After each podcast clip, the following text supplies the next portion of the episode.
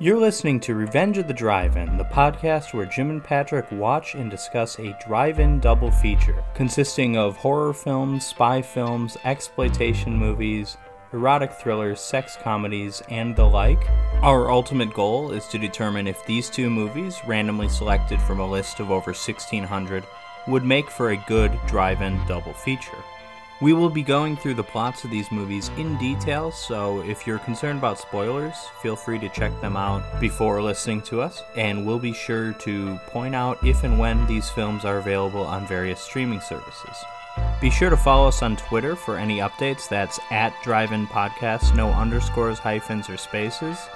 And let's get started. I'm your host, Patrick, and I'm joined by Jim. So, Jim, this week we've got two movies, of course, as always, and this time around they are Saw from 2004 from James Wan and Leigh Whannell, as well as The Vast of Night from 2019 slash 2020. I'm a man of the people, so I'm going to go ahead and mark that down as 2020 because, you know, that's when the people got a chance to see it, you know? Yeah, well, you know, interestingly enough, I was looking it up, uh, and it was filmed in 2016. Okay, yeah, this this has the feel of I don't know if this is true for most or even like it's definitely not true for all, but a lot of movies that are like Amazon originals seem to have been made a while ago and just couldn't find distributors for a while. Probably what the case is here. But anyways, let's start things up with Saw. Jim, had you seen this before? I, I understand you had it on DVD, which came as a surprise to you. So. Yeah, well, you know, because I uh, I'm not really a DVD collector, but uh, my family, I guess, as a whole, is are whatever, and uh, okay. I thought I was probably the only person in my family who had seen this movie because nobody else is, I guess, really into that saw, gory torture porn stuff. But I walked yep. over to my mom. I said, "You know, we have Saw on DVD." She goes, "Oh, I love that movie. That's so great." I said, "Oh, okay, great." okay, this is the same woman that walked out on Halloween. Um, yes, it is. Yeah. Too scary. Yeah, I'd like to point that out. Yeah, but uh, no, I've seen Saw before. Good movie. Yeah, Saw is um, to to be fair to James Wan and Whannell, and we will get into this because I think what's really interesting about this movie, the movie itself is pretty interesting, but I also love all the backstory to it and everything, and how this was born out of a short film, and the idea of the you know expanding it to a movie was because they were working with a low budget they tried to figure out how could they keep people in one room for as long as possible. And that's oh. like okay they'll be chained there that kind of thing. But james wan who became after this you know a leading director in the horror genre and eventually into just blockbuster films in general. He directed Furious 7, which I think it's the best Fast and the Furious movie. I don't know I'll take your word for minority it. Minority opinion or not, but I I thought it was. And he directed Aquaman, which was you know was all right. I really enjoyed Aquaman. But yeah, Aquaman Aquaman is some fun schlock. I like it. but he didn't really envision this movie as a horror movie. He kind of viewed it as it was going to be like one of those dark kind of serial killer thrillers that we had a lot of in the 90s. Think like the movie Seven, which this yes, movie's yeah. been compared to a lot because the killer has semi comparable motives.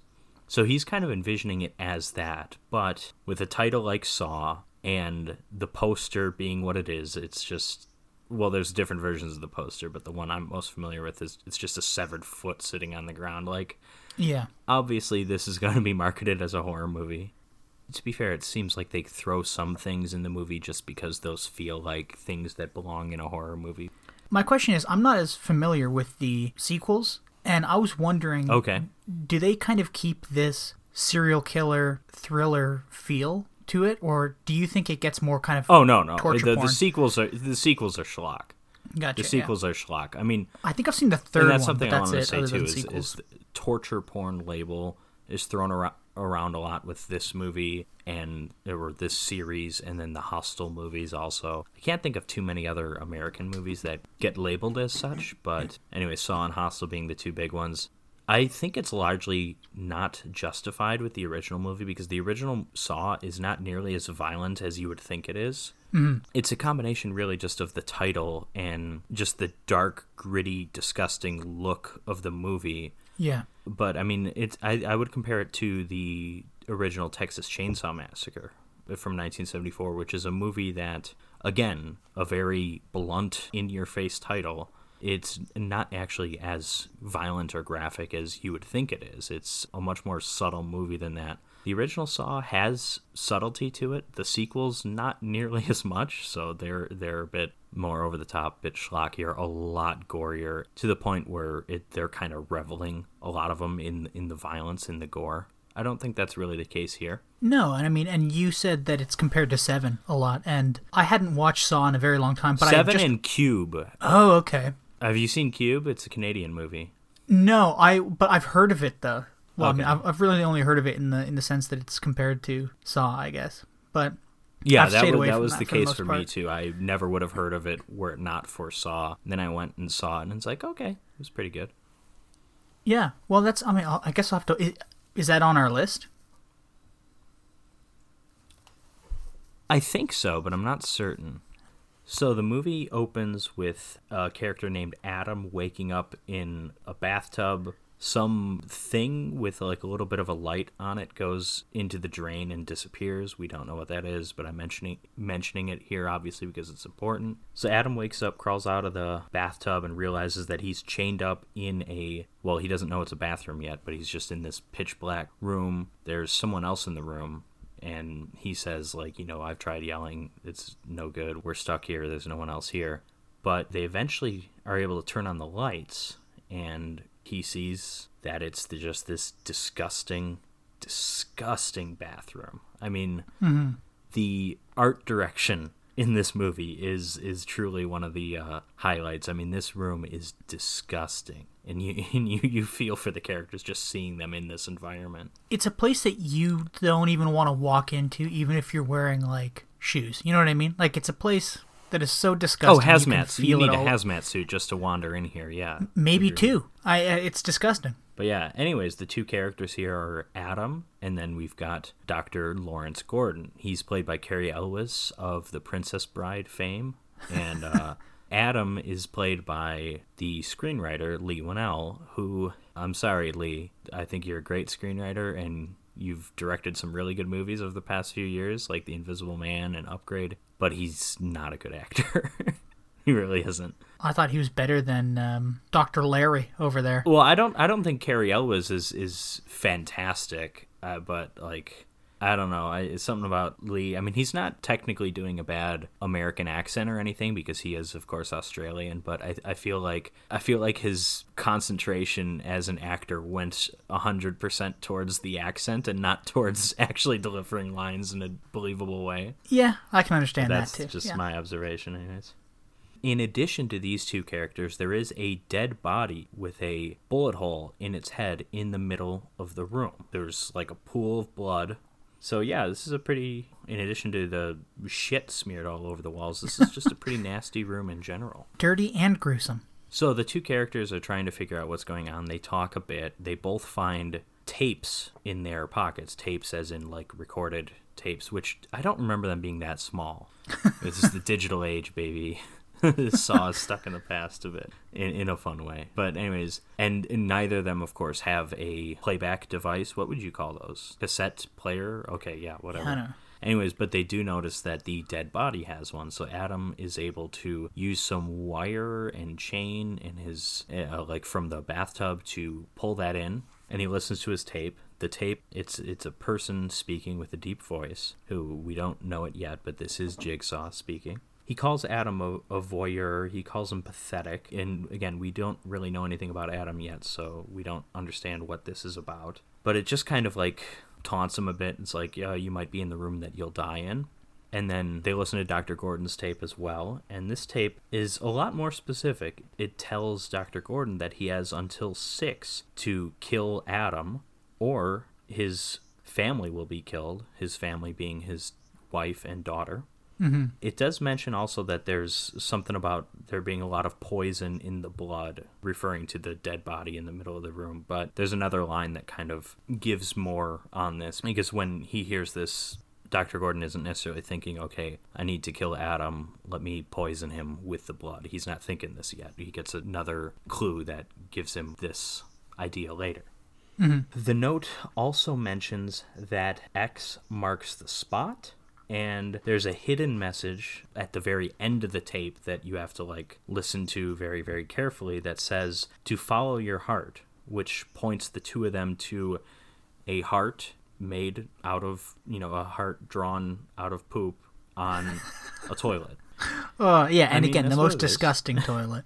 yeah and so adam does something stupid and he fishes through the bowl first before trying the tank which you know and of course in the in the tank and he even has a joke a line saying oh yeah i should have done this earlier but yeah he so he goes through the tank and he finds like a garbage bag and there's a few things in the garbage bag including something that we don't see yet because adam makes a point to hide it. Mm-hmm. So immediately we're kind of thinking like okay these characters aren't quite what they seem. But the bag does contain two saws and the two of them both start using the saws on their chains, which are around their ankle, and of course they don't work. Adam gets frustrated and just throws his saw and breaks part of the mirror.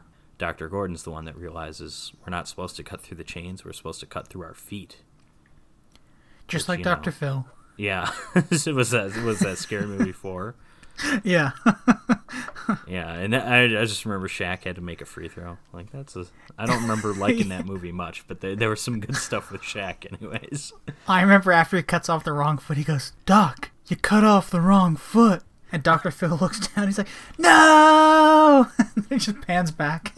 uh, after Dr. Gordon figures out that okay, we're supposed to cut through our our feet, he then is like, "Hang on, I think I know who did this." Which this is kind of just a problem with the structure of this story when you're with these two characters in this spot, but you want to show some of the outside world through flashback or whatever. You're not always going to have a clean way to get to there. You know what I mean? Mm-hmm. Like we have a couple scenes here where we get exposition through flashback. They come kind of at random points where Dr. Gordon's like, "Oh wait, I remember this," and it's like, "What? What? Shouldn't this have been on your mind already when you found yourself chained up in a locked bathroom?" I, I don't know. I, I feel like this would have been at the forefront of my mind. But anyways, so Dr. Gordon's flashback starts not with Dr. Gordon. It starts with a couple of cops, including Detective Tapp, played by Danny Glover, mm-hmm. a man who I think we can all agree is getting far too old for this shit.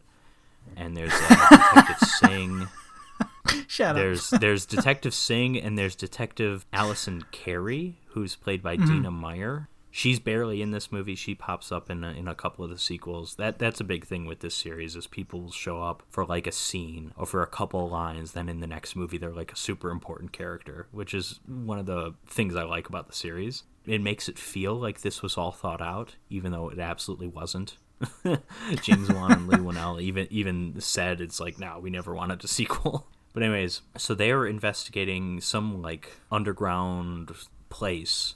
Everything kind of always all looks the same. It's lots of greens and grays, and everything looks really industrial and gross. But Yeah. anyways, there's this like field of razor wire, and there's this character who is dead in there. And then they find a tape, and it comes from the same voice we had already heard, and it says something like, "Hey, you cut yourself a few weeks ago." now if you want to live you will have to cut yourself a lot to cl- climb out of here. And so it's like how badly do you really want to live?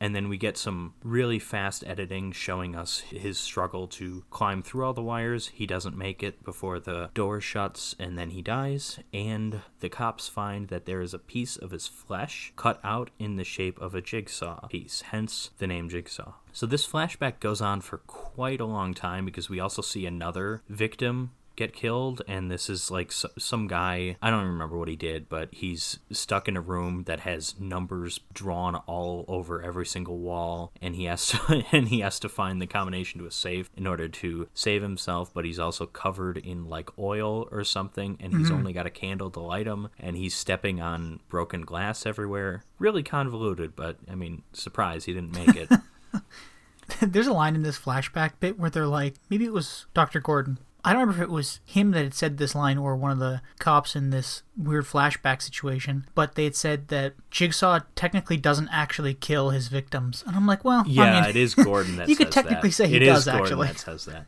Yeah, that's that's a thing that that keeps going throughout the series. It gets really annoying after a while. I don't think it's too annoying in this movie, But the whole thing with Jigsaw is he's the serial killer that doesn't kill anyone, and I am putting quotes around all of that because allegedly he uh, he hundred percent kills people. It's it's weird to hear. I mean, it's it's it's one thing if like he convinces himself that he hasn't killed anyone, but other Yeah. characters are also noting that, and that's just annoying. We see later it's actually in this flashback where someone is in a trap where either she will die or she will have to dig through someone's innards in order to get a key to live Yeah. and that person is alive. So guaranteed at least one person gets killed no matter the outcome. I mean that's that's murder.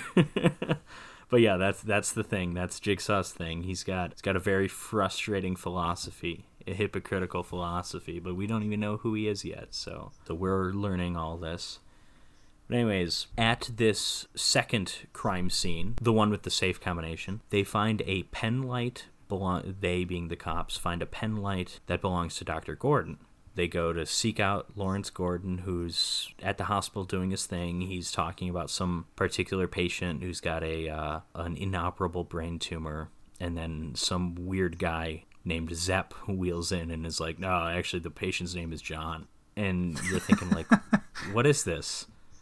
And the only reason I'm mentioning it is because it's important later, other because this does not necessarily seem like it's important right now, but it is. Anyways, so Dr. Gordon gets called in. Detectives tapp and singh to take him into the police station. He talks to his lawyer. He does have an alibi, and his alibi seems to be that he was having an affair, although they don't get too far into that. And then after he is exonerated, they just kind of let him sit in on another victim's like testimony or whatever. Uh, testimony is probably not the right word, but her as she shares her story because this is the only person so far to survive a jigsaw trap, a jigsaw test, a jigsaw game, whatever you want to call it. And it's this drug addict named Amanda, played by Shawnee Smith of the 1988 Blob remake, which is pretty good. I like her in that too. I like her in this. I think she's probably my favorite actor in this movie. She's only got like this one scene. She shares her story, and we see it in another flashback. So a flashback within a flashback, and she's she's locked in a chair. She's got this thing on her head. They refer to it as a reverse bear trap.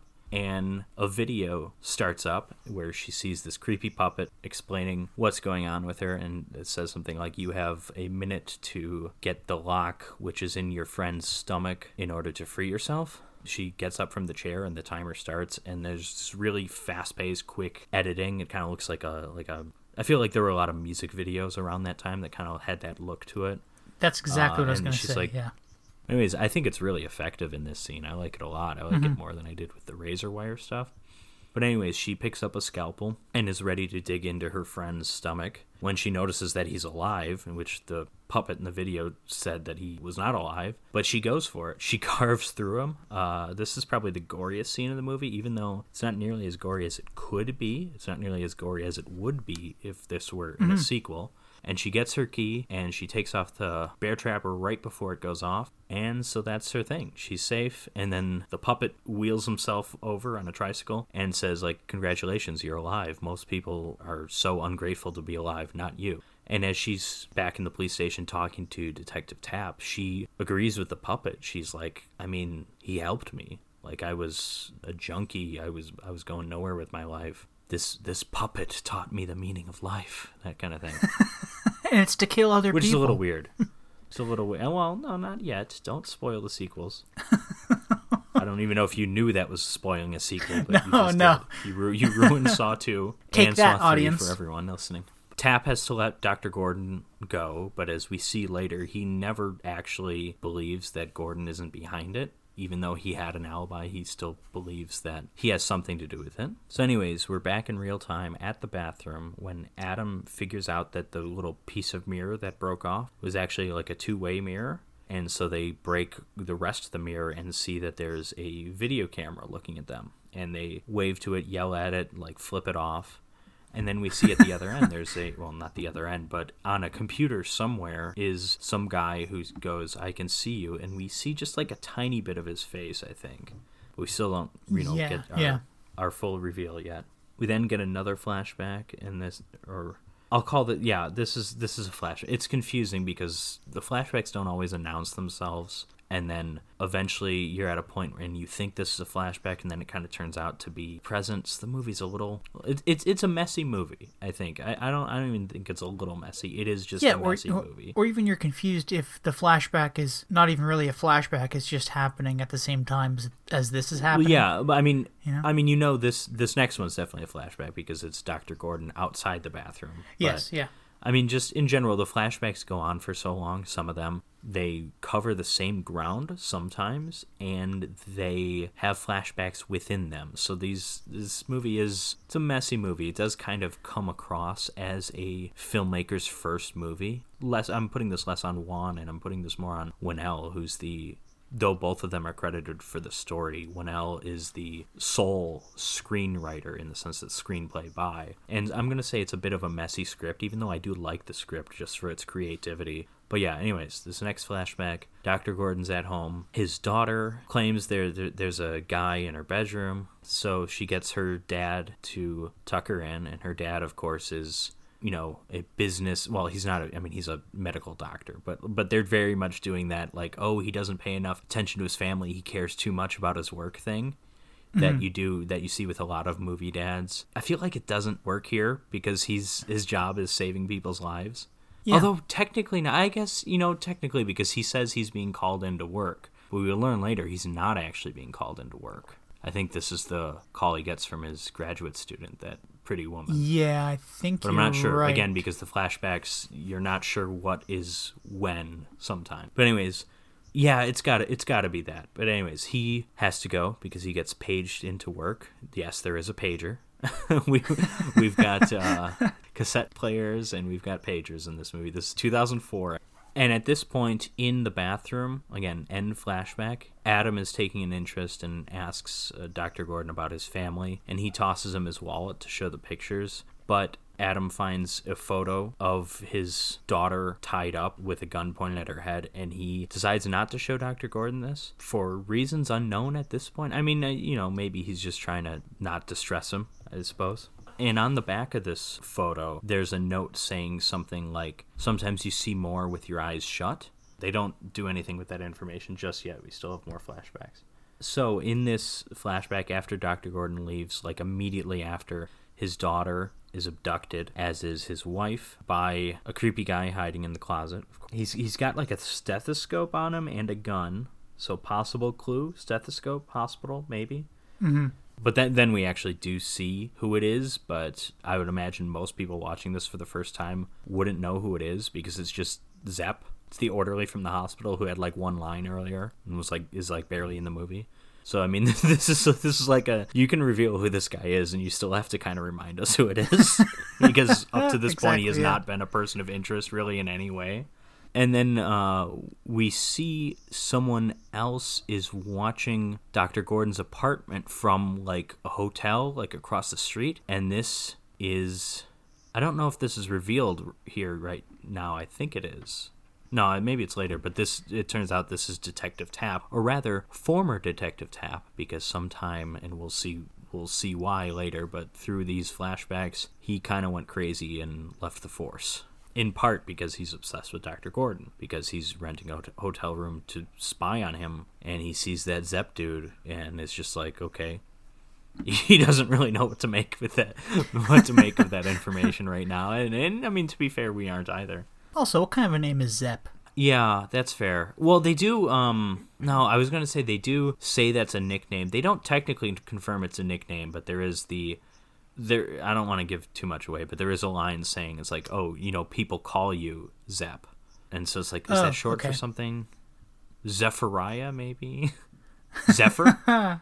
I don't Well, know. I kept don't on know. I kept on typing Zep into my phone, and it kept on autocorrecting to Zepulon. So I don't know. Z- okay, Zepulon Hindle. Here we go. And then we get like an I think it's like another flashback, but Tapp is watching the video, the video from Amanda's reverse bear trap thing over and over again.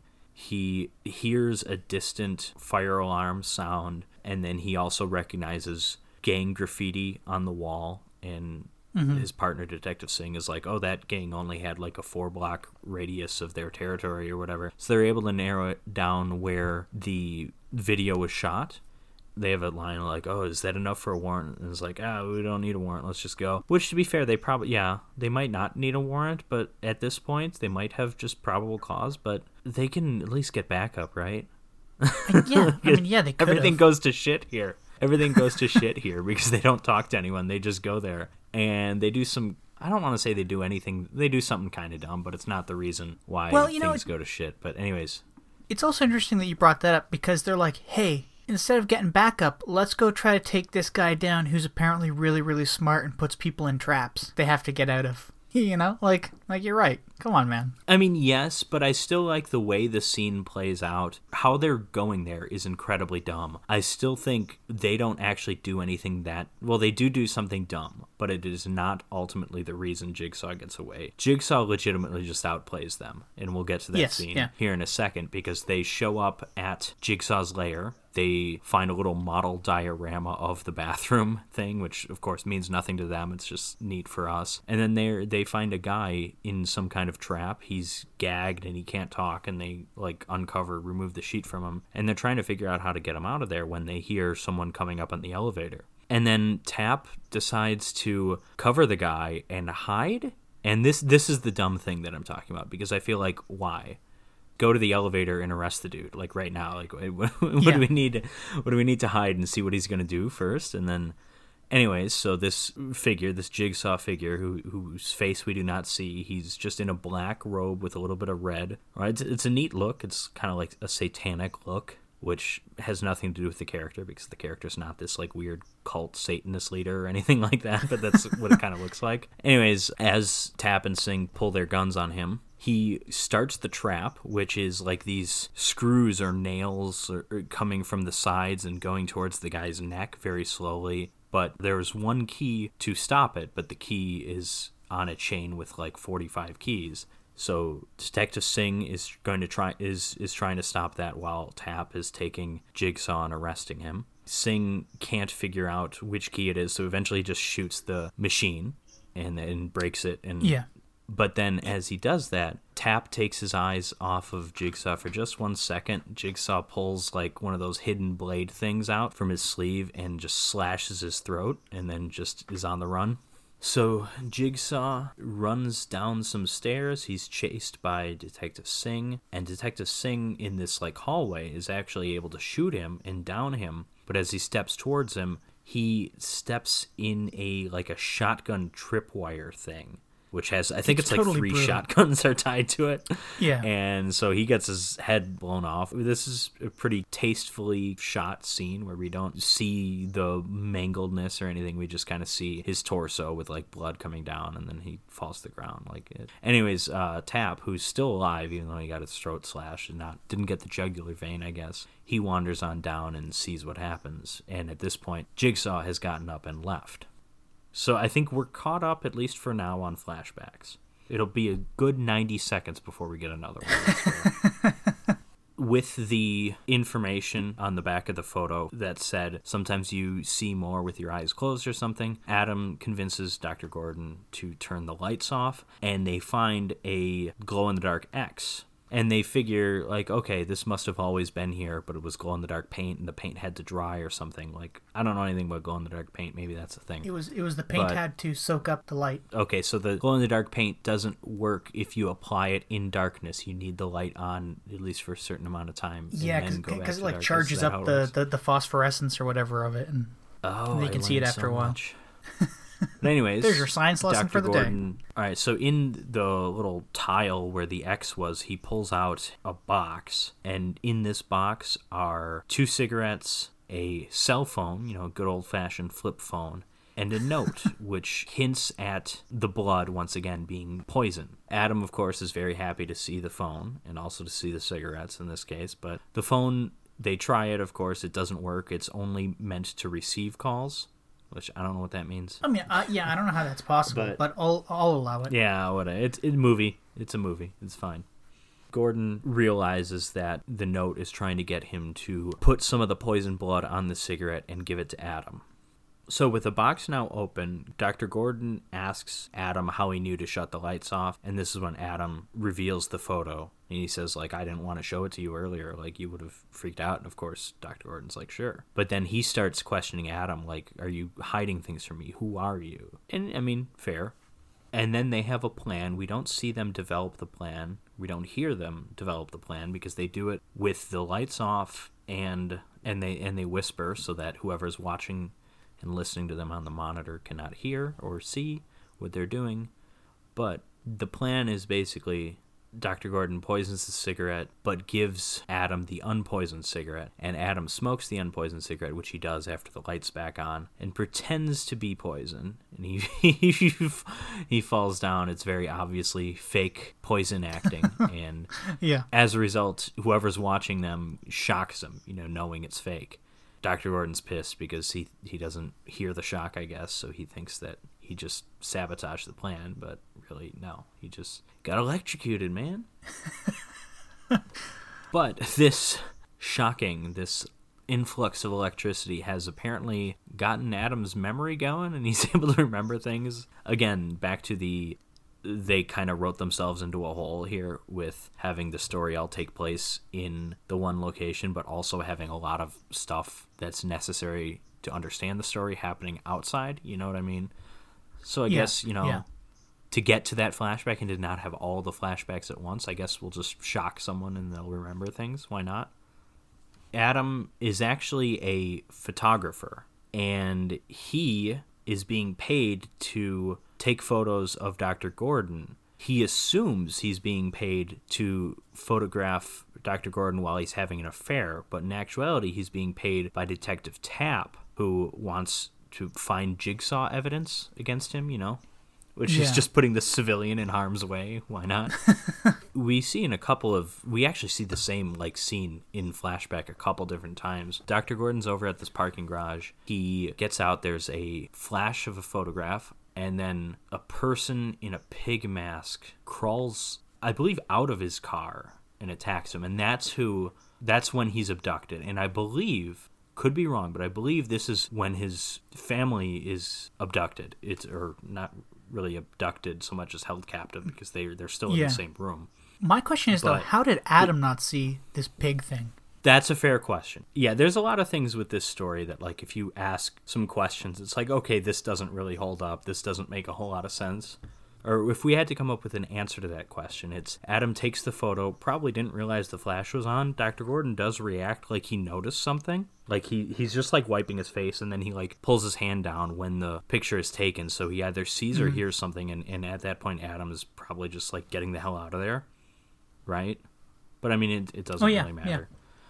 Anyways, this this is the night that he tucks his daughter in and then is paged into work. In actuality, he wasn't paged into work. He was he has a graduate student, this beautiful Asian woman who wants to have an affair with him. And he was actually going there to say no. And the reason why I say I think it's then because I think it's got to be, right? It's got to be that night. But he's abducted. He's he's he's down for the count. And we see more with Adam just hanging around his place after he's he's developing his photos and then this he hears something inside his place. This is my favorite scene it's this and the reverse bear trap. I, I feel like yes are yeah. the real show stealers, both of them. But yeah, anyways, this this scene's really really tense. This is great stuff. He hears something, so he goes wandering around his pitch black apartment. He's using the flash from his camera to kind of see his way around. So it's a really well crafted, well shot scene. And he eventually he finds the puppet in his room, which freaks him out. He beats the puppet down with a, with a baseball bat, and then he's looking in his uh, and it's when he's looking in his closet that he takes a photo. Just for a brief second, you can see the person with the pig mask, and then he's attacked. It is really a fantastic scene. I don't think we gave it justice right there in my description, but you definitely have to watch it because it is that might be one of the only scenes in this movie that is that is genuinely horrifying. Like it, it's just so tense and, and, and scary that it's a scene that I always forget about because it doesn't involve a trap in any way. It does it it's so far removed from what I associate this series and this film in particular with. You know what I mean? Mm-hmm. Yeah. Like I always forget Adam doesn't spend 100% of the movie in the bathroom. back in the bathroom. So the phone that Dr. Gordon now has gets called and he answers it and it's his wife and his wife is telling him or is asking if Adam is there with him and then she says, "Don't believe his lies. He knows who you are." And that's when he kind of grills Adam. Adam is forthcoming about what he was doing, but also not really. And then Gordon is able to piece together Detective Tapp was the one paying you. But Yeah. then Adam goes through his photographs, which which is what was he was hiding in that garbage bag earlier, and they find that one of the photographs is not one that he took. It's actually of Zep hanging out in Dr. Gordon's bedroom. Yeah. And Dr. Gordon, this is this is how they Dr. Gordon figures out. Okay, Zep is the guy who's got my family. When he gets another phone call, he starts threatening Zep before he realizes that it's actually his wife that he's speaking to. And we're at six o'clock here now, so Zep is ready to kill the wife and child. But Gordon's wife frees herself from her bonds and is able to fight back. There are gunshots, which alerts former Detective Tapp as he goes goes and tries to help or tries to just figure out what the hell is going on because he still really doesn't know. So Gordon's wife and kids are able to get away, but he's listening to them on the phone while this happens. So it sounds like his wife was fighting for her life and got shot, right? Yeah. So he's starting to freak out and he starts sawing off his foot because, you know, it's a movie called Saw and we all saw the poster. We were going to get here at the eventually, you know. And then he goes and gets takes his bullet, grabs the gun from the guy, and he shoots Adam after he's able to cut off his foot. And again, the the cutting off the foot, we get a shot or two of the cutting where there's a lot of blood and stuff, but it's mostly shown through close-ups of Dr. Gordon's face, and then also a lot of shots over to Adam and his reaction, his screaming slash crying reaction to it. Yeah, you know, it's it's Um, funny that a movie called Saw isn't as gory as a movie called Audition Uh, well, when it I comes mean, to foot cutting, you know? I mean, audition is something else, though. So may, perhaps if you knew the actual official title was audition and it was a Japanese word, then maybe you could piece things together because Japan be crazy, man. and I'm probably pronouncing that wrong in Japanese, but whatever. So Gordon shoots Adam, and Zep, having lost the family, races to come back to wherever this bathroom is, and he's pursued by Detective Tapp in the. I'm tempted to say the worst car chase I've ever seen, but I'm going to say the second worst because I've seen Mitchell. And do you know what I'm talking about? This car chase, it's Yeah, just yeah, like yeah. Again, this is hundred percent a budget thing, but it looks so bad, and it's thankfully it's it's about like seven seconds long probably, but it's just like awkward shots where they kind of speed it up of, but it's just of the drivers. It's just like it's, but it's very clearly Yeah. they had nothing to work with. So Zep is going through some kind of industrial warehouse thing. He's following some path, and Tapp is able to catch up to him. But then Tapp gets shot in the stomach, and he's gone, presumably. He doesn't show up in any of the sequels, so we'll count him out. No, Danny Glover, no. And then, so Zep breaks into the bathroom, is about to kill Dr. Gordon, who's trying to shoot him, of course, but he's, he only had one bullet. And Zep says something like, "This is the this is the rules or whatever. I have to kill you now." But as he's about to kill him, Adam pulls him down because Adam, though he's shot in the torso, is still alive, and he beats him to death with the toilet tank lid in a fantastic moment. This is really some Yeah, great, great. stuff here. This is the best acting from Leigh Whannell. He you 100% no i mean sir I'm, i say that like not even jokingly you 100% believe he is beating someone to death with with that, Oh, yeah, with yeah. that lid it's great so with zep dead dr gordon awkwardly crawls away he crawls his way out of the room and he says like uh he, like he's lost so much blood like you, you don't get the sense that he's gonna live much longer and he says like No, he's "Uh, not gonna make I'll it." come back i have to I have to go get help, and he just like wa- not even waddles. He just like he just kind of slithers away, and then um, Slithers away. Yeah, I mean that's what he's doing. Yeah, And I then, uh, agree. Yeah.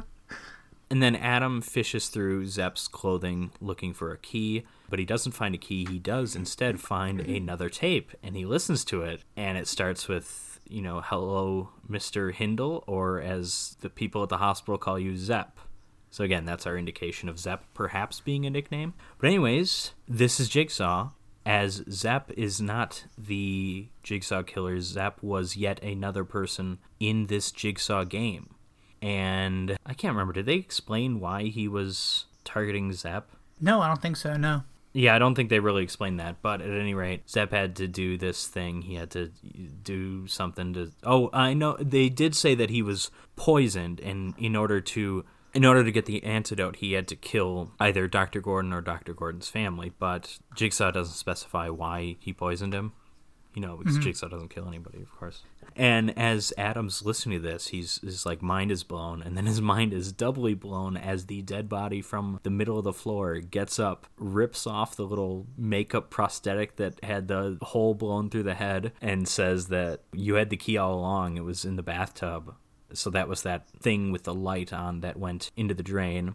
And then this guy, this jigsaw, shocks him, shocks Adam again, and then takes off. And as he's closing the door, of course, he says, Game over. I suppose I really ought to backtrack a bit because this ending is amazing, and I'm sure I haven't done it justice. But when Adam starts listening to the tape, the Charlie Clouser music, a track called Hello Zep starts kicking in, which I love. It's become the Saw theme song. There's a different variation on it, I believe, in each of the movies. It's great. We get this montage of all these things with Zep, his lines of dialogue, his It's the Rules, which are now being recontextualized because we have more information. So that's all great. And then as the person gets up, this is, of course, a person we've seen before. This is John, was his name, the guy in the hospital with the inoperable brain tumor. We get that information in the montage as well. And John Jigsaw is, of course, played by Tobin Bell, who the only thing that he did prior to Saw that I'm familiar with is he's like the albino guy in The Firm who chases after Tom Cruise in a couple of scenes or something. That's it. You don't see it here because he doesn't have that much to do in the movie, but you'll see it in the sequels eventually. They nailed the casting. Tobin Bell is perfect in this role, and he gives a flat out iconic line delivery of it at the end with his game over stuff. It's just great. So he says game over, which is like one of the best final lines in a horror movie slash honestly in a movie ever. Like it's such a great moment. I like that as he sh- shuts the door, Adam's of course screaming, and this is like a blood curdling scream. I like that through the first, I don't know how long of the credits, he's still screaming. Like it doesn't just end there. I like that the yeah, screaming yeah. still carries on. But, anyways, this is the end of Saw. This came out when I was like 11 or 12. Uh, so I was too young to see this, but I was I knew like about this ending and everything when I was pretty young, years before I ever saw these movies, and I really wish I didn't. I think this ending would have blown my mind. You know, can imagine being in the theater opening night for this? I'm actually lucky in the sense, Patrick, that I forgot about that twist. so you so did know, but you just forgot. Yeah, yeah, yeah. Well, yeah, because I'm an idiot, you know. So I'm watching it, and I'm like, I'm like, oh, I was like, oh, I was like, it's over. I was like, isn't there? I was like, well, where's Jigsaw? Isn't there something to do with Jigsaw? And I was like, oh, fuck. And he's standing up. I'm like, oh my god, that's right. I forgot. Oh, this is so cool. I was like, what a great twist. I forgot about this. So I was flipping out for like 15 minutes after the movie ended. Yeah. Yeah, it's it's it's a true um, it's a one-two punch because it's two twists. It's first one is that Zep, who we spent the last you know about 45 minutes being convinced is the guy that is putting them up to this is not actually the mastermind. And then the second one is the, this dude who was dead the entire time is actually alive. I guess technically there's a third twist saying that Adam had the key at the very beginning of the movie, but that twist doesn't really work for me. So, so, so no, I'll yeah. just recognize the two parts that do work. The sequels do retcon the whole key thing and explain why. Because, like in theory, Jigsaw wants to have this these games that are fair for everyone. That you get a second chance, you always have the ability to survive one of his games, one of his traps, right? But mm-hmm. Adam, you can see in this movie, really didn't. I mean, yeah. his his only way of survival, I guess, would have been to saw off his foot, which you know eh, maybe it's possible, but we'll see how Dr. Gordon's doing, you know? like, as for, like, it, it does not seem possible that he could have gotten the key that he had at the beginning of the movie. And the sequels kind of explain that in a way. So we'll have to get those at some point. But anyways, uh, what are your thoughts on Saw? I forgot how much I enjoyed it, and I was asking myself the whole time while I was watching it, how come I hadn't been watching it for like the last 10 years or so. I thought it was a really neat horror thriller thing, and I agree with you, it's not really torture porn, but I think a lot of people think of it as torture porn. Well, there is torture in it, but but you wouldn't call something like audition torture porn, even though there's torture no, in that. No, exactly. And the difference yeah. is uh, when I hear torture porn, and first of all, that's just a phrase that I don't like because it just sounds disgusting. But, but I think what it really means is that the torture porn label, I think it's not just that there's torture, it's that the movie's concentrating on the torture and we're kind of reveling it in almost. Yeah. reveling in it and almost kind of rooting for people to screw up and to die. And we are not doing that in this movie. We're rooting for these two characters at least I am. Yeah, exactly. Yeah. I mean, that's not the case in Hostel because I want every single character in that movie dead, you know? yeah, I, I really enjoyed Saw. Um, again, I forgot how much I had enjoyed it. I think the first time I saw this was with a very good friend of mine uh, at his house. I must have been maybe 12, so it had already been out for about two years at that point. Yeah, I, I just really enjoyed it. But do you feel, though, Patrick, like watching it again, after you know so much about where the series has gone that it is kind of schlocky or that it has been done so much like stuff like that like stuff like saw has been done so much in society as yeah. part of like pop culture that it just feels kind of schlocky or silly at points well no i mean like halloween's been done a thousand times and i still enjoy that movie you know not only a thousand times within its own series, but Halloween's probably the most ripped off movie of all time, you know? I still enjoy this movie. I think it it's not 100% effective by any means. It misses its mark, you know, in, in a few ways, most of which we've named, you know, so kind of the, the sloppiness, a little bit of the writing. I, I think it's a movie that gets by on the strength of its premise mostly. I think the yeah. whole two people are trapped in a room and have to figure a way to get out. It took a while, but Saw Saw is the reason escape rooms are like a big thing now, right?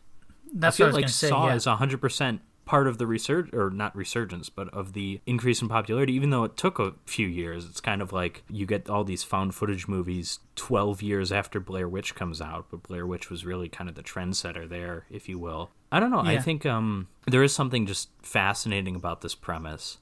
It's an entertaining movie. It's a messy movie. It's a sloppy movie in a lot of ways. But I think most of its issues can be blamed on its low budget you know, this is a really low budget movie and it shows in a lot of ways, but also the strength of the talent in the in the filmmaking also is able to show.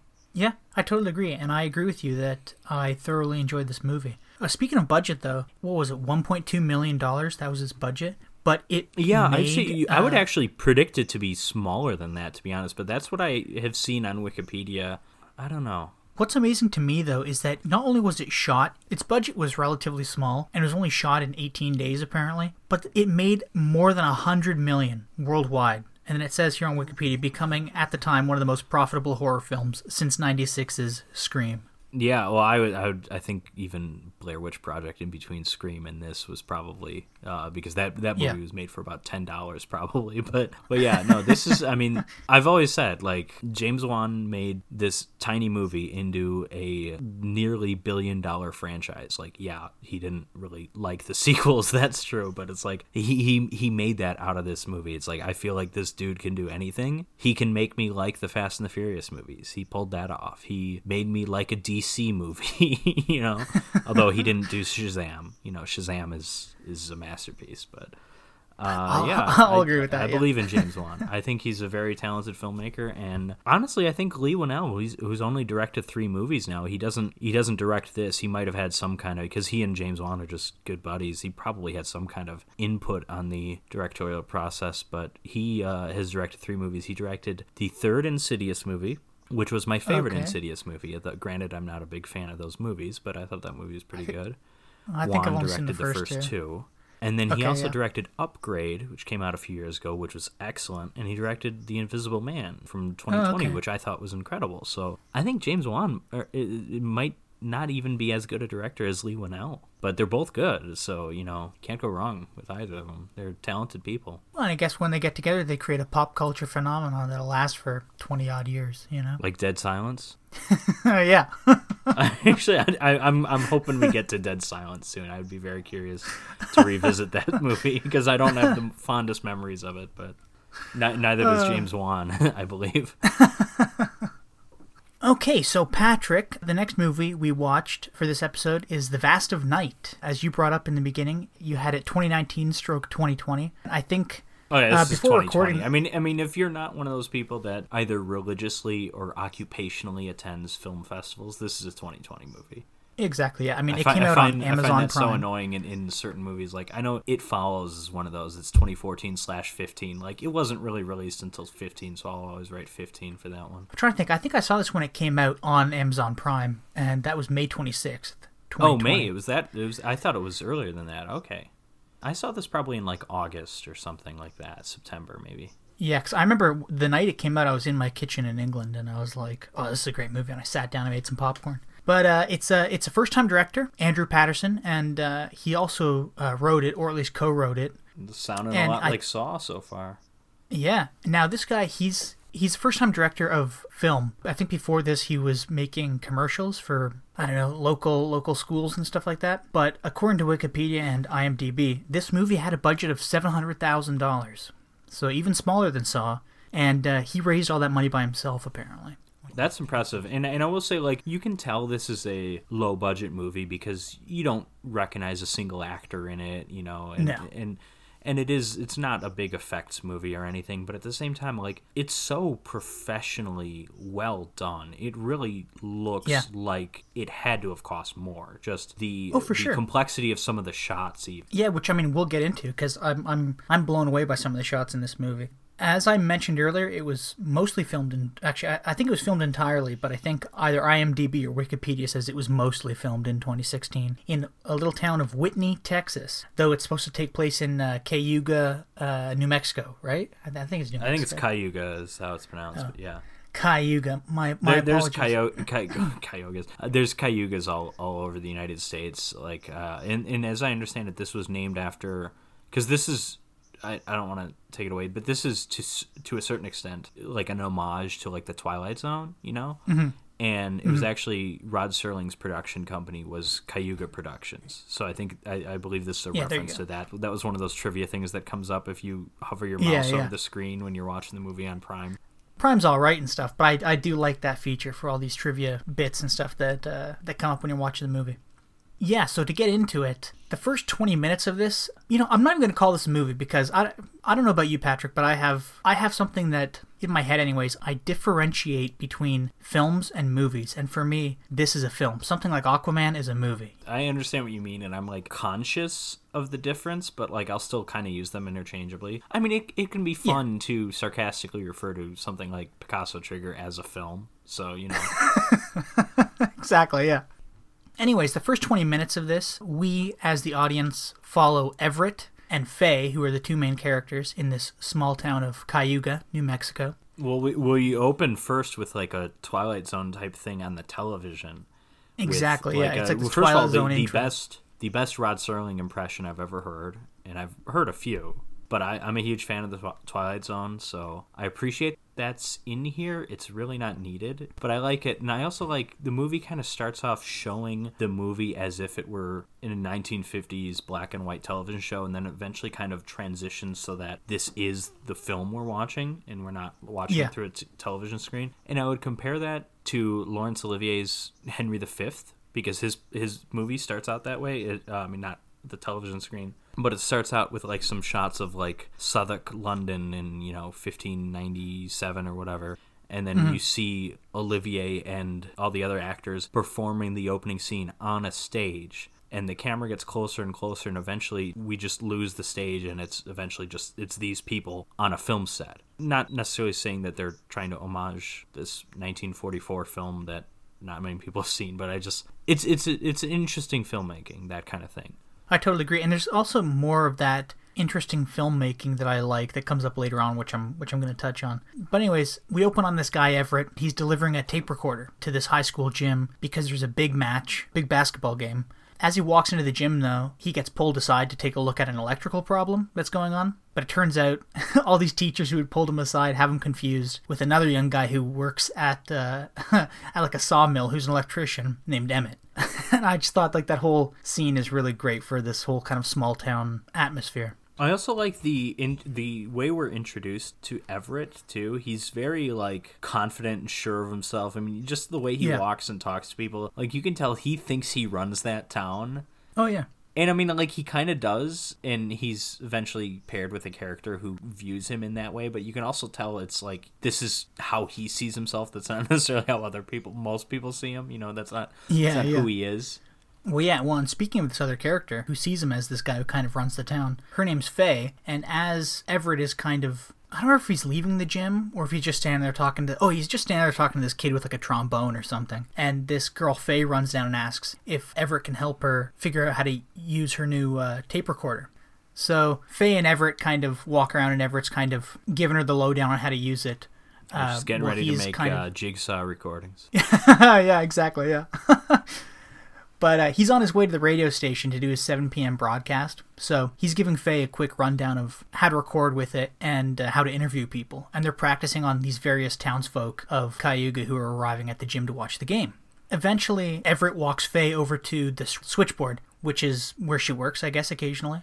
But before I continue with the movie, I just want to point out some things that I really, really love about this opening 20 minutes where they're just walking around talking to people Yeah. All the shots in the gym when you get there are like these huge wide establishing shots where there's so much action and so many people in the frame and like so many things are going on but you're kind of focused on these like two or three actors in the frame at a time you know what i mean Yeah, there's a lot of extras, especially for a lower budgeted movie. yeah well I even i was looking it up that gym they only decided to film in this town of whitney texas because that was like the perfect Because it had an old school gym.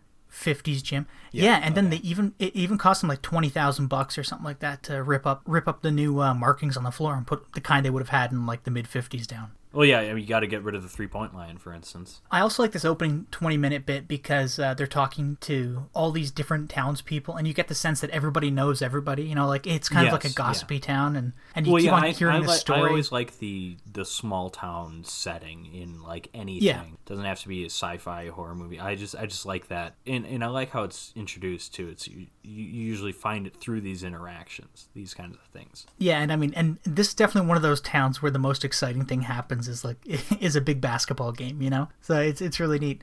But my favorite way that the '50s era is depicted in this whole opening bit, other than the cars and the clothes, and oh yeah, I guess just the cars and the clothes, is all the slang that Everett uses.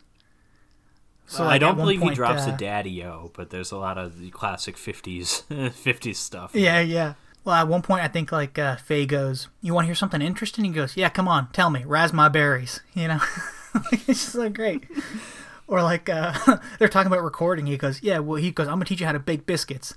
Yeah, know, there's something about uh, biscuits. I remember the biscuits. And then there's another bit where she he's trying to teach her how to like interview people, so they're interviewing this guy. And he says, Faye, ask him this question that you were asking me. And she goes, Sir, have you ever heard the term bacon bacon 940 in a war movie? And the guy leans into the mic, he goes, uh, actually, I think that's breaker breaker 940. And he's like, ah, see, I told you. And she's like, oh, but I was close. And he goes, cut the gas, cutie, you were a mile wide. You know, I just like, I just love all this kind of slang and 50s lingo. It's great. Yeah, so eventually, you know, we're, we're treated to this shot of Everett and uh, Faye, or these various shots, I guess, of, of Everett and Faye walking across town, and the whole town's deserted because everybody's going to this basketball game. Right. So to get back to where we were a few minutes ago, Faye relieves this other switchboard operator, uh, which there's a great joke in there. I don't know if you caught it, where she was like, uh, "How does the other team look?" And Faye says something like, "Oh, they look tall. They had lots of Indian boys on their team." And the woman goes, "Oh no, they're gonna beat us like a drum." And I'm not just saying that because they're Indian. So while Faye gets there, Everett walks to the radio station, and this is where the movie really starts, 20 minutes in.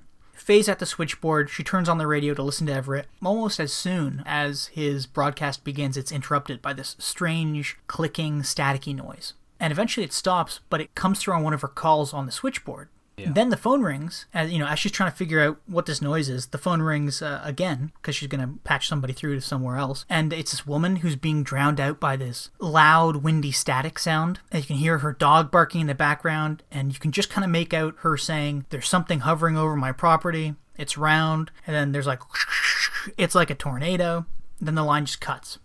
Oh, I also want to point out this this scene is like almost ten minutes long. It's just like a Yeah, it's a continuous shot scene, of, but it's- of this actress. But it's engrossing. I don't know what it is about this movie. Yeah, it just it sucks you in and it's Yeah, absolutely. and a lot of that is the performances here even though the actors aren't doing a whole lot in this scene in, for instance in terms of like dialogue but both actors sierra mccormick playing faye and somebody horowitz i think was his last name playing the other dude Yes, yeah.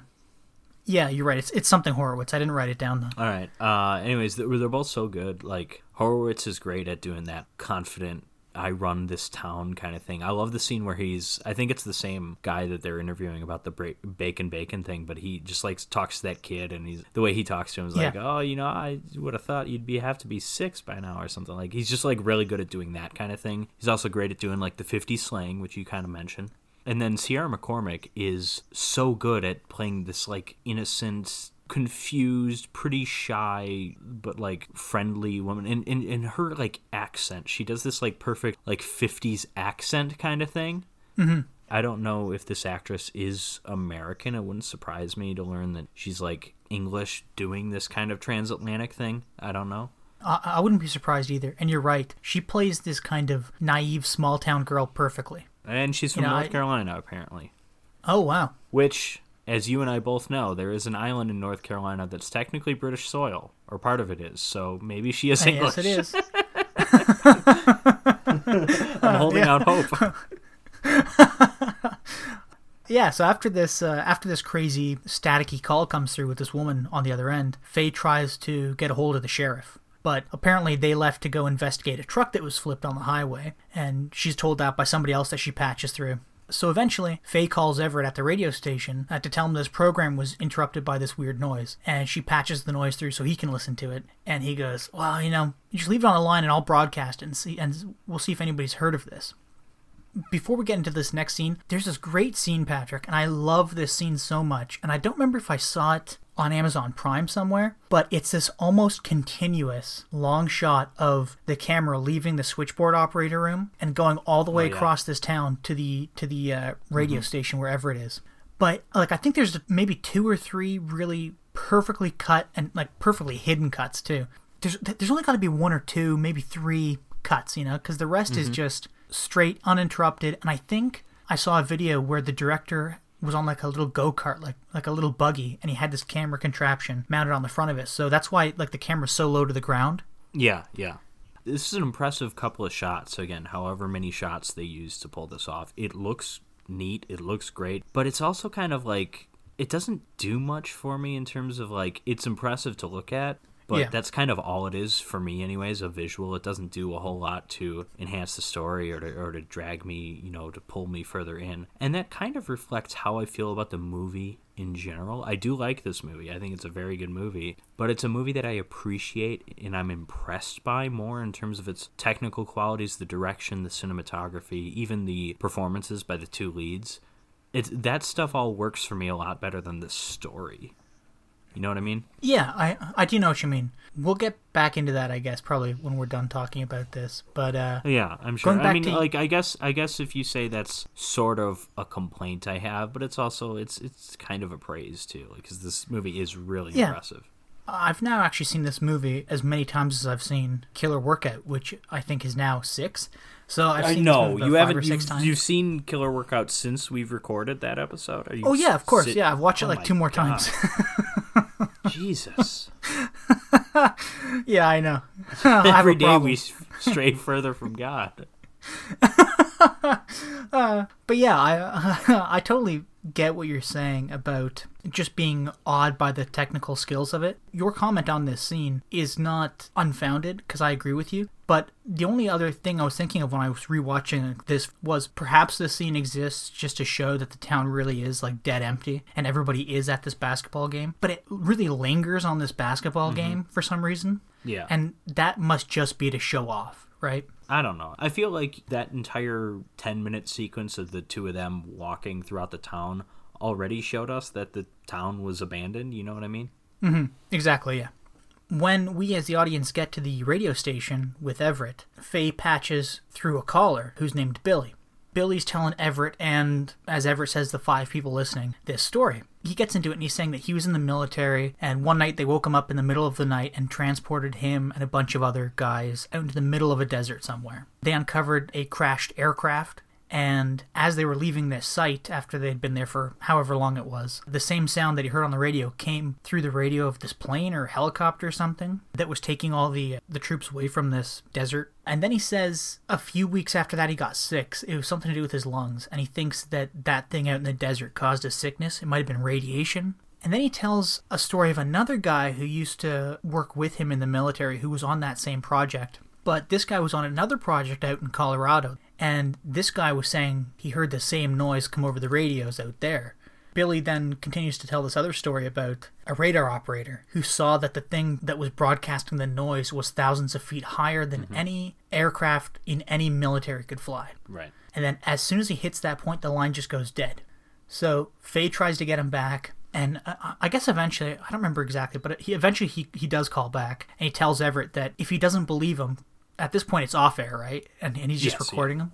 He says that like I can't put you on air right now because he's all kind of like hoity-toity. yeah, like, you know, there's a breach of ethics here. If I can't confirm anything that you're saying, I can't spread. Yeah, lies. tell me your like, name, tell me your address, give me your number. Yeah, because I can't verify any of this. It's like okay. Yeah.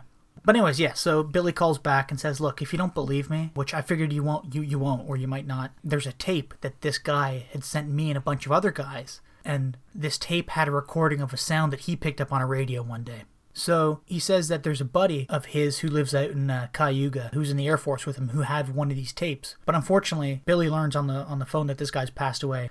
But that's okay because Faye breaks into the library and steals these and, then steals these uh, these tapes. That oh, and been, I also like, want to say in into... this scene too. This is when Billy mentions that he's black, and I, re- yeah. I really like that moment. How it just he's like aware of what this could potentially mean. This technically he's not on the air when he says this, but he's thinking like, oh, you know, if I tell them I'm black, they're not going to let me on the air, and that's probably what he's thinking. But then they're just like, no, that's that's not a problem, that's okay. But it's like it's a very like um very real 1950s kind of moment. Yeah.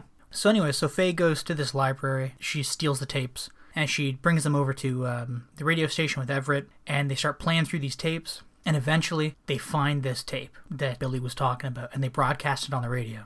Shortly after they broadcast it, all the power at the station just goes out. Everything goes dead. Mm-hmm. Faye's freaking out. Everett's kind of freaking out, but he's trying to stay professional. He grabs his own tape recorder and he's start he's starting to record what's going on for posterity, I guess, uh, in, in case they have some big news story, you know, that they're gonna break. And at this point, Faye goes, "Oh my God, I've forgotten about the switchboard." So she has to run across town, which I think I think Everett picks her up right in this car. Oh no, no, that's oh, not it's not his car. He steals a car. He steals some like some guy's car. Mister So and So, and it's like, does he know yeah, you're taking like, it? He's like, no, of course not. But I'm, I'm assuming exactly, he just knows yeah. that person's at the basketball game, so he's just like, I can yeah. get away with this. Yeah, so Faye and Everett head to the switchboard, and it's just blowing up. And Faye's answering all these calls, and she's patching them through to presumably the police because y- you can kind of pick up snippets of, of what she's saying from uh, the conversations. But then, as soon as she kind of patches the last one through, she turns. She slowly turns to Everett and she says, People are saying there's something in the sky. These two people, I'm unsure if they're from the town or from outside of the town, but these two people show up and they're like, Hey, you know, there's reports of things in the sky. And then, as Everett's talking to these people, the phone rings at the switchboard again, and Faye answers it, and it's this old woman named uh, Mabel. Yeah, like and she yeah, she, she's this local shut-in. Mab- Mabel Blanche, Mabel. Blanche, That's it. Yeah, one of the two. Yeah, so she's this local shut-in, and she calls to get patched through to Everett, who's luckily there at the switchboard, and she says, "You need to come over because I'm going to tell you something that's going to explain all of this. It's going to answer everything that's going on." Oh, actually, you know, I don't know if I've mentioned this yet. The whole bit with Billy on the phone is like another 10 minute long scene of just kind of straight dialogue. But it's also really great because when Billy starts talking, the camera just fades out till the screen is black. Mm-hmm. So it's like you're actually listening to the radio yeah, for like a couple uh, minutes, and then it kicks back in when Everett starts talking. I would also like to point out, you know, I think we've got two consecutive episodes that reference Black Christmas, so why not make it a third? I'm used to my phone calls from a guy named Billy being a lot more obscene. Shut up. Uh, but yeah, so poor old Mabel. When they get to her house, they let themselves in, and as soon as they kind of come in inside, they hear her speaking this strange language. And then this is the third 10 ish minute scene. I think this one actually lasts for 12 minutes. and she tells them this kind of fantastical story, which again, this is another performance where you just get sucked into it. She tells these two stories, and the first one is that when she was young, she met this woman who was lost in the desert after jumping off this train that when it was found had all the people missing on it. They had assumed it was like some Indian attack, and this woman had been hiding out in the desert. But this family that she was staying with took this woman in, and that night they heard her mumbling in her sleep in this strange language who I think Mabel points out, she goes, it wasn't English, it wasn't Spanish, I don't know what it was, or something like that. And uh, the next morning, when the family woke up, this woman was gone. Mabel then tells Faye and Everett that she had this bastard son with a lineman. And one night, this baby began to say the words in, in its sleep that this crazy woman had muttered, mm-hmm. you know, like a decade before or something like that. So Mabel wrote all these words down, which is what she was repeating when Faye and Everett came into her house but she continues, and and as she's continuing, the camera keeps on slowly kind of panning in. Everything's just getting so intense, and you're just so engrossed in this story. And she goes on to say that one night when her child was four, it got really windy outside, and it sounded like a large windmill. And Mabel recited these words to her son, and he stared up at the ceiling and didn't respond to anything. But eventually he snapped out of it. And then when he was nine, it got really windy again, and he walked out of the front door and just vanished. Mabel followed his footsteps in the dirt, but they just ended abruptly. So she said that she believes that there are beings in the sky. Nobody in the movie calls them aliens. Everybody calls them things or beings. Right. But she believes that there are these beings in the sky who are kind of swaying people to do things with these noises, with this communication that they, that they occasionally broadcast or something. And she also says that, that these beings like it when people are alone and they stay away from big cities. You know, they're always causing conflict on Earth, yada, yada, yada. Faye really shooken by this, and Everett not so much. He doesn't really believe her. Yeah, a lot, a lot of this does come across as like crazy old lady talk. I mean, there's enough in this that seems relevant to what we've seen so far, but a lot of it is just like, yeah, eh, I don't know about that. Well, yeah, well, I, I like this scene because again, it's like the small town vibe. Because when she finishes telling this story about this crazy woman that that was like boarding with her and this family when she was a kid, she said in the morning she took off and she stole a horse. Can you believe that? So if you ever hear the witch of whatever, that was her. You know, it's like all this like crazy old lady gobbledygook that old ladies sometimes spout. I thought it was a great scene. After this, Faye realizes, oh my god, I've forgotten my baby sister, who's supposed to be with a babysitter. So Faye rushes back home, and uh, the babysitter's missing, which there was a bit earlier where she tried calling home, but she couldn't get through. But eh, not important. So, anyways, the babysitter's missing, so she grabs her, her younger sister and she takes her with her and Everett. And then Everett and Faye run into this couple that we'd briefly seen before who were saying, Oh my God, you know, there's like a saucer or something in the sky. And they say, It's just outside of town. So they all hop in this car and they drive out towards this area where this flying saucer is apparently. While in the car, Everett is telling this couple what Mabel said, and he plays this recording of her reciting these words in this alien language. And the couple stop just like Mabel said in her story, this couple just kind of stop, just start staring upwards as they're driving. So they almost get into a, this car crash because of it, and they kind of snap out of it. But Faye and her baby sister decide to run into the woods, or rather, Faye decides to run into the woods with her baby sister. Right. So Everett hops out and chases her. As they're out there, they see this flying saucer shaped hole in, in the trees Mm-hmm. And then they see the saucer itself and this giant mothership esque thing. I mean, I, I guess we can call it a mothership, right? Like yeah, it's a giant well, it's, flying saucer. It's kind of close encounters looking. It's not your typical 50s flying saucer. There's yeah. a bit more decoration, a bit more flourish to it than that. And, not uh, as elaborate as Close Encounters. That looks like a friggin' chandelier, but it's like leaning towards there. yeah, that's how I'd describe it. Yeah. But uh, they look up, they see this saucer like ship going into this giant mothership sort of thing, and the music is swelling, and then it starts getting really windy. Faye leans into Everett, and Everett kind of holds Faye and her baby sister, and then they vanish. And the only mm-hmm. thing that's left behind is this tape recorder in the dust. So back in town, the basketball game is over, everybody's exiting the gymnasium, and you can see that some townspeople are confused. Like there's an empty car out in front of the empty switchboard room building yeah, there's there's no sign of Everett and Faye, and the movie just ends there. Mm-hmm. Yeah. So Patrick, what did you think of the Vast of Night? Well, I'll start first by saying like the ending. This is a small independent movie. You kind of expect movies like this to end in this kind of like I don't want to call it a non-ending, but a bit of an anticlimax. Like so, I'm not going to complain about that. Overall, I mean, I do like the movie. I'll just kind of reiterate what I was saying earlier. I'm really impressed by the movie, the look of the movie. It's gorgeously shot. It's really well directed. The acting from the two leads outstanding.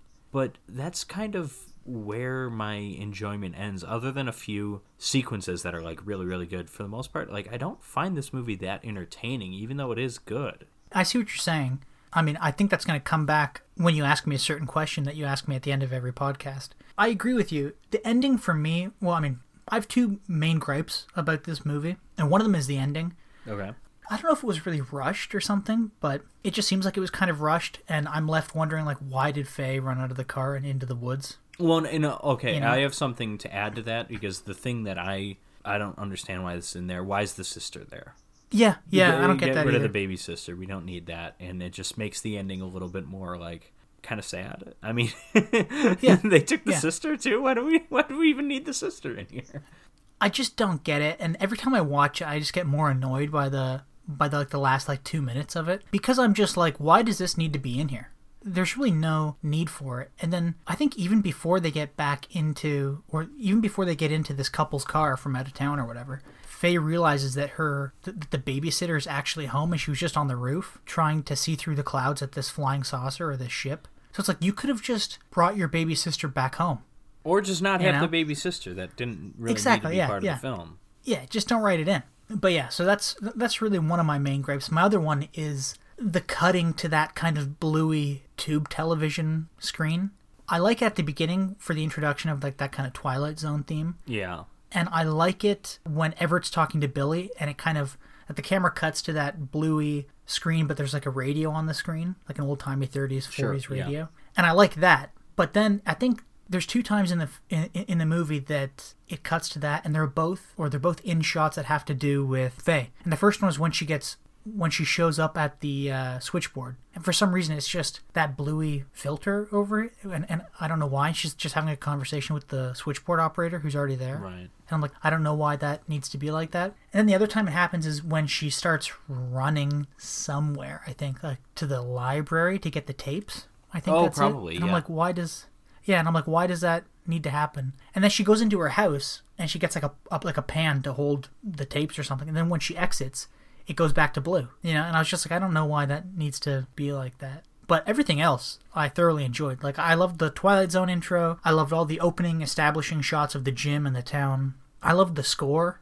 Uh, yeah, and, oh, know, yeah. The that... music is the music is strange to me because there's a few moments, and I looked this up on IMDb because like one of these musical cues, it's like this sounded really familiar, and there's this mm-hmm. there's this part I I can't remember if it's the radio or the switchboard, but it's like someone has a microphone to their face, you know, and there's like that scene was like ending, and it kind of wrapped up with this like Spanish kind of sounding guitar, and yeah, like, yeah. I've heard yeah. that before, haven't I? And I like looked it up because it, it didn't sound 50s to me. It sounded like 67. It sounded like kind of psychedelic to me. And yeah. I didn't I didn't find the answers. I maybe I hadn't heard that before and it just reminded me of something else. I'll say the the score was interesting. I thought early on I didn't much care for it. Later on, I thought the score was really good towards the end of the movie. So I don't know if it was just a matter of I had to get used to the score a bit or it might have just been I liked the music that they were doing at the end and it felt like it worked and enhanced the movie better than it did at the beginning.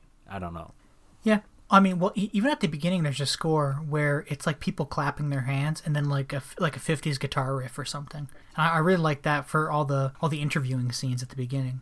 And there's also, I guess it's not really a score, but the sound, like that alien sound, like that clicking.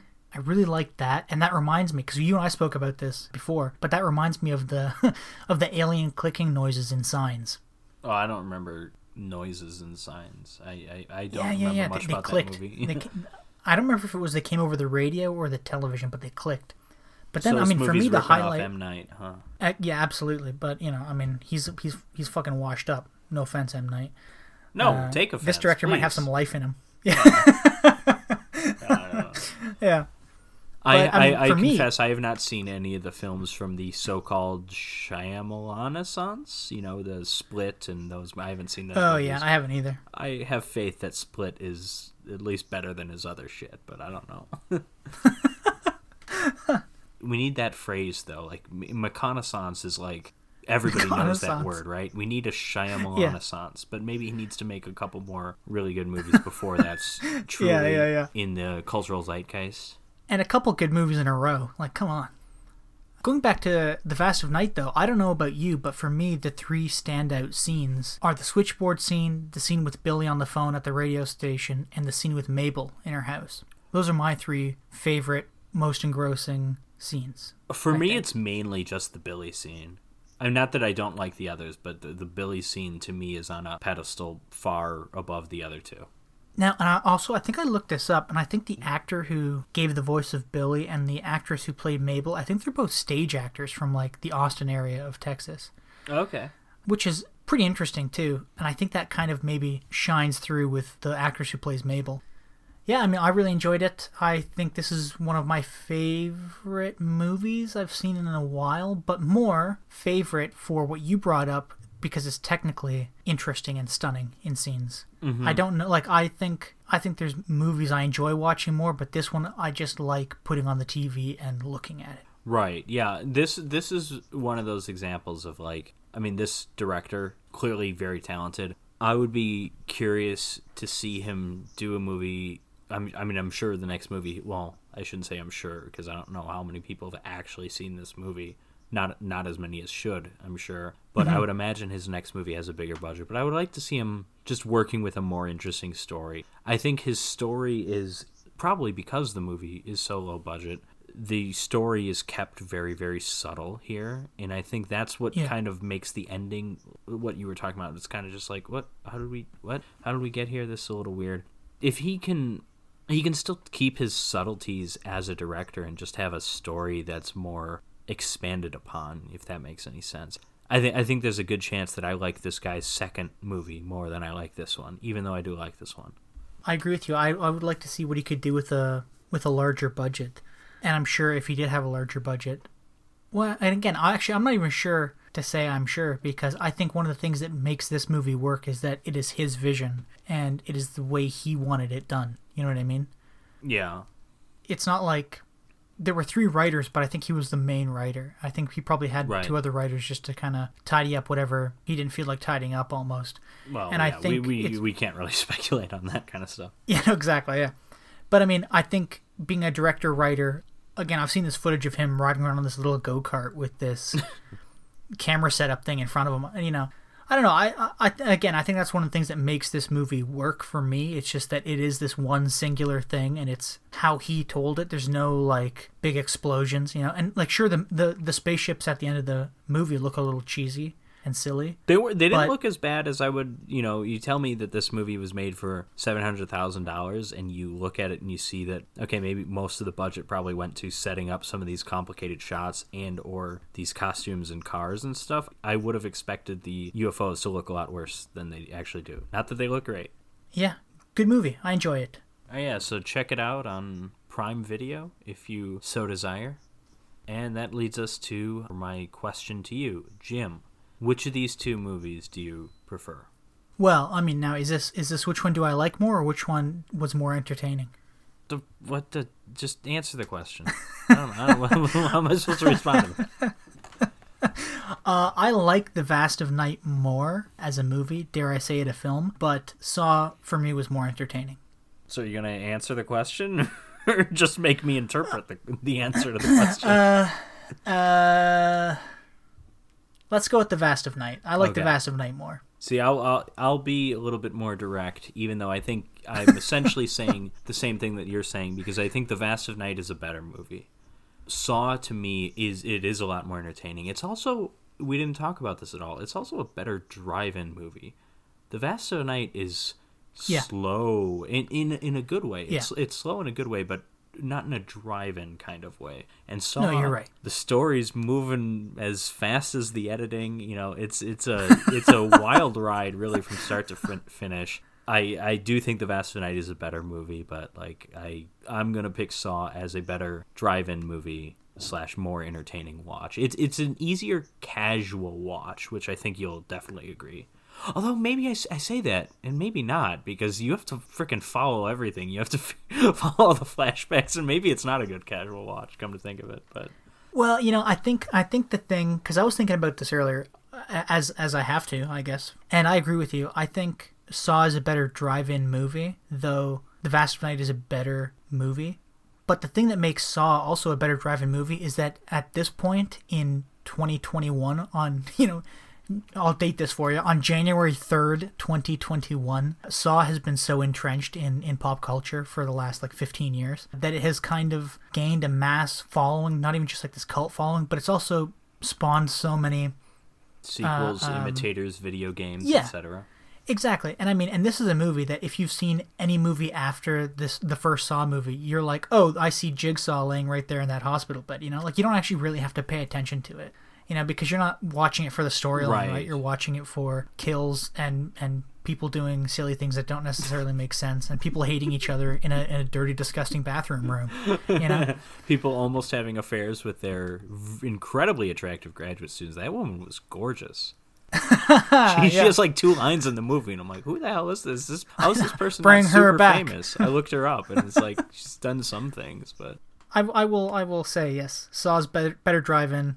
I will say though, I mean, I don't know how you how you would have it, but I would have the Vast of Night first as as a as the first feature. Yeah, the reasoning Saw. for having Saw first, it's really because generally we're looking for the second movie can be the weirder one, the more violent one, the faster paced one, the funnier one, the more sex filled one. Which there's no real sex in Saw. Saw is like this disgusting movie that you don't want to touch. Which not that there's like sex appeal in the Vast of Night either, but it's uh, I was like the reasoning in having Saw first, even though it, it clearly fits more the second feature criteria, is that Saw is super popular. As you were saying, it made over 100 million. It's not obscure by any means. The Vast of Night is kind of obscure, and it's like the second feature is usually our less mainstream one as well. So I kind of had to pick between second feature genre wise, style wise, but first feature in terms of popularity versus first feature in terms of style and second feature in terms of popularity and in in uh, yeah, I just not many people have seen The Vast of Night, I'm sure. More should. It's a good movie. You're right, it should mm-hmm. come first here. I will agree. But that leads us into our next question then. Jim, how does this work as a double feature? Do you recommend it? Ah, that's a good question. I'm only going to say no because The Vast of Night is so slow and because I would put The Vast of Night in that in that separate category as like a film, whereas Saw is though I really enjoy it and I, there are lots of scenes in Saw I do like. Being this kind of schlocky and asshole with this. Well, I'm, I do not mean to be, but you know what I mean. You like, yeah, you know, it's be. no, I don't think it works. I think Vast of Night is too slow. They're just too too different. They have such different vibes going on. I think they do work as long as the Vast of Night is first, because the Vast of Night is slow and it gives you that ending that you're just like, even though it's a good movie, you, you don't end on a high note. You end on kind of a, huh? And Saw, yeah, boy oh boy, do you ever end on a high note with Saw? like that that ending is incredible. yeah. That ending makes up for so many of the problems that Saw has. But Saw is also like, oh, but you, yeah, you mentioned sure. like the Vast Night is slow. It is, but Saw is like Saw is both slow and fast paced in a weird way because it's because it slows the story down with all of the flashbacks, but somehow still feels like things are moving really fast yeah. too. And so I think I think it gives yeah. you what yeah. you don't have in the first film in a lot of ways. The violence, blood, the pig masks, all that stuff. Shit stained bathroom. I mean, that's we're missing that in the Vast of Night. yeah, so I'm I'm gonna say it's it, it works pretty well. It's not the best one we've had, I don't think, but it works. Yeah, now I mean, like if I was gonna go to the drive-in to see this double feature, I would only be going to see Saw because I think, as you brought up earlier, The Vast of Night isn't really a drive-in movie. I'd rather sit at my home chair and pay attention to The Vast the of Night. The Vast of Night is approaching art house levels. Mm-hmm. I don't think it's fully there, but we're approaching a ghost story. You know what I mean? We're approaching that yeah. kind of killing of a sacred deer. Or I don't know why I mentioned that movie, but anyways, like, because that movie's kind of like I don't know. Let's talk about what we're doing next time, Jim. Yes, please tell me. Surprise yes, me. Yes, because you do not know this. All right, so you'll be excited. We are doing From Russia with Love as our first feature. From Woo-hoo. Russia with Love, st- starring Sean Connery and Yes, you Robert will. Shaw, Quint himself. from 1963. Oh, that's, that's our first film. And our second film, this will mean nothing to you, but I am excited about this. Our second film is Doctor Alien from 1989, directed by David DeCoteau, What? a Canadian film icon, David DeCoteau. This is going to be an interesting pairing. I cannot imagine too many more random movies being paired, but I could also say that of Doctor Alien in most movies because Doctor Alien is it's a it's a one of a kind movie. You have to see it to believe It it. sounds like his name sounds like a joke. the movie's a joke. You'll see, but the movie's great. But anyways, uh, but anyways, uh, Doctor Alien. For all of you wondering, is available on Tubi, and this is one of those movies I never would have heard of were it not for Tubi. This is one of those beautiful Tubi finds where it's just like, okay, I know one actor in that, I'll watch it, and then like my mind was blown. Doctor Alien is it's it's a it's a treasure. Anyway, so from Russia with Love, Doctor Alien.